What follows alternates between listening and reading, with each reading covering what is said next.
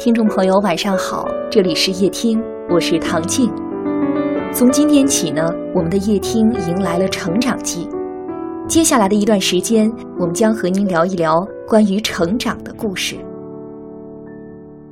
都说人越长大，越知道自己想要什么，越能懂得为人处事的道理。但是，在成长的过程中，你知道该如何与自己相处吗？今天我们一起来听沈十六的文章，《成长是与不够优秀的自己和解》。我很少认为自己优秀，小时候是学不会哭泣、卖乖、懂事，得不到大人的夸赞和奖赏。长大一些，读书又不够好，不善交际，老师和同学很少关注自己。总算跌跌撞撞地找到以后要走的路，在决定努力写作的时候，又发现，在做这件事并且有才华的人多如过江之鲫。时间让我认识到，我是一个不漂亮、不苗条、不富有、缺少天分和文字直觉的人。跟现在的朋友聊起小时候的事儿。他说：“小时候觉得自己非常特别，一定和别人不一样。他认为自己的身体里没有器官，是独立而不同的个体。但有一次生病需要照 X 光，他在医院里看着片子非常失落，因为他发现自己与其他人没有什么不同，都有着相同的构造、相同的器官。他第一次体会到了什么是沮丧。”不知道你是不是也有这样的经历？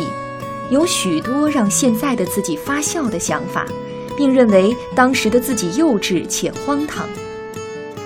曾经的我认为现实中有嫦娥，它可以帮我完成暑假作业；认为我在晨读时间随机哼出的歌词可以红遍中国；认为自己拥有稀缺的血液，能够拯救世界。认为我手背上新型的粉色胎记是上辈子留下的记号，认为有其他平行空间，生活在那个世界的人可以看到我，诸如此类。当然，随着长大，我发现这些认为通通不成立。有一段时间，我非常不开心，觉得自己一无是处，因为跟想象中的我比起来。自己实在是太平凡、太普通了，我很生气，生气于我怎么能是这个样子？这个发现是不是有些残酷？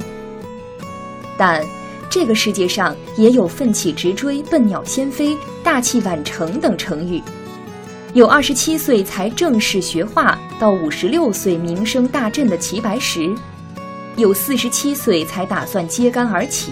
五十五岁建立大汉王朝的刘邦，有六十五岁才出版第一本书的作家劳拉·英格尔怀德。我不知道他们小的时候是如何看待自己和世界的，至少后来他们知道了平凡的自己可以努力改变，并且做一些不平凡的事情。人不能一直停留在想象。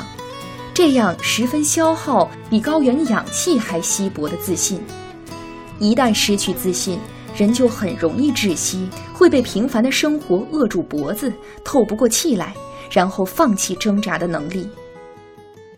我慢慢的放过自己，了解自己并没有超凡的能力，试着去接纳这样的自己，去尽力改变思想不够成熟、写作技巧宛如新生婴儿的自己。时间让人的身体成熟，但也带来思想的空虚。身体像一件单薄的容器，经不起敲击，很容易破碎。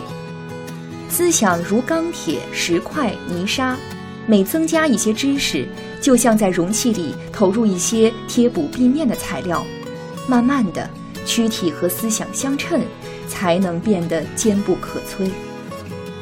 但如果不将皮囊中填入实质的内容，放纵思想的空虚，人一旦遇见现实锋利的针尖，皮囊就会被扎破，空虚如风飘散，身体将变成萎缩而干瘪的气球。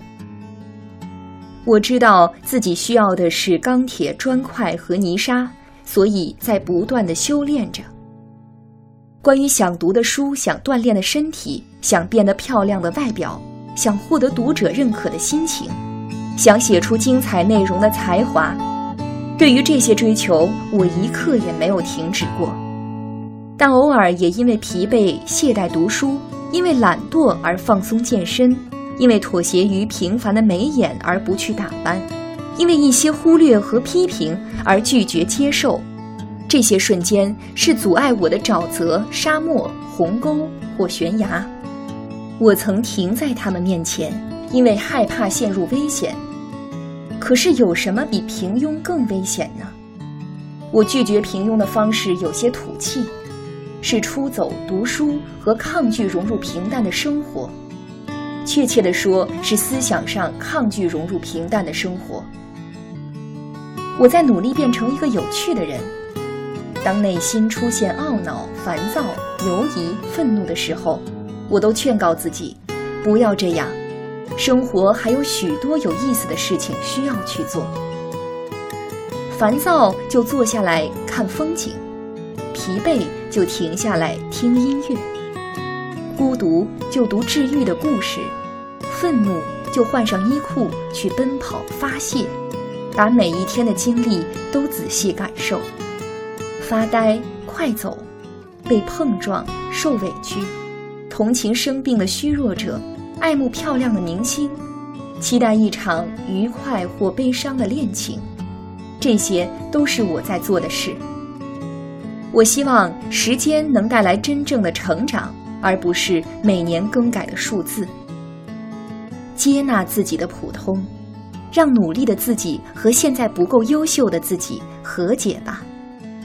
好了，今天的夜听就要和您说再见了，感谢您的收听，愿您能和独一无二的自己和谐相处，祝各位晚安。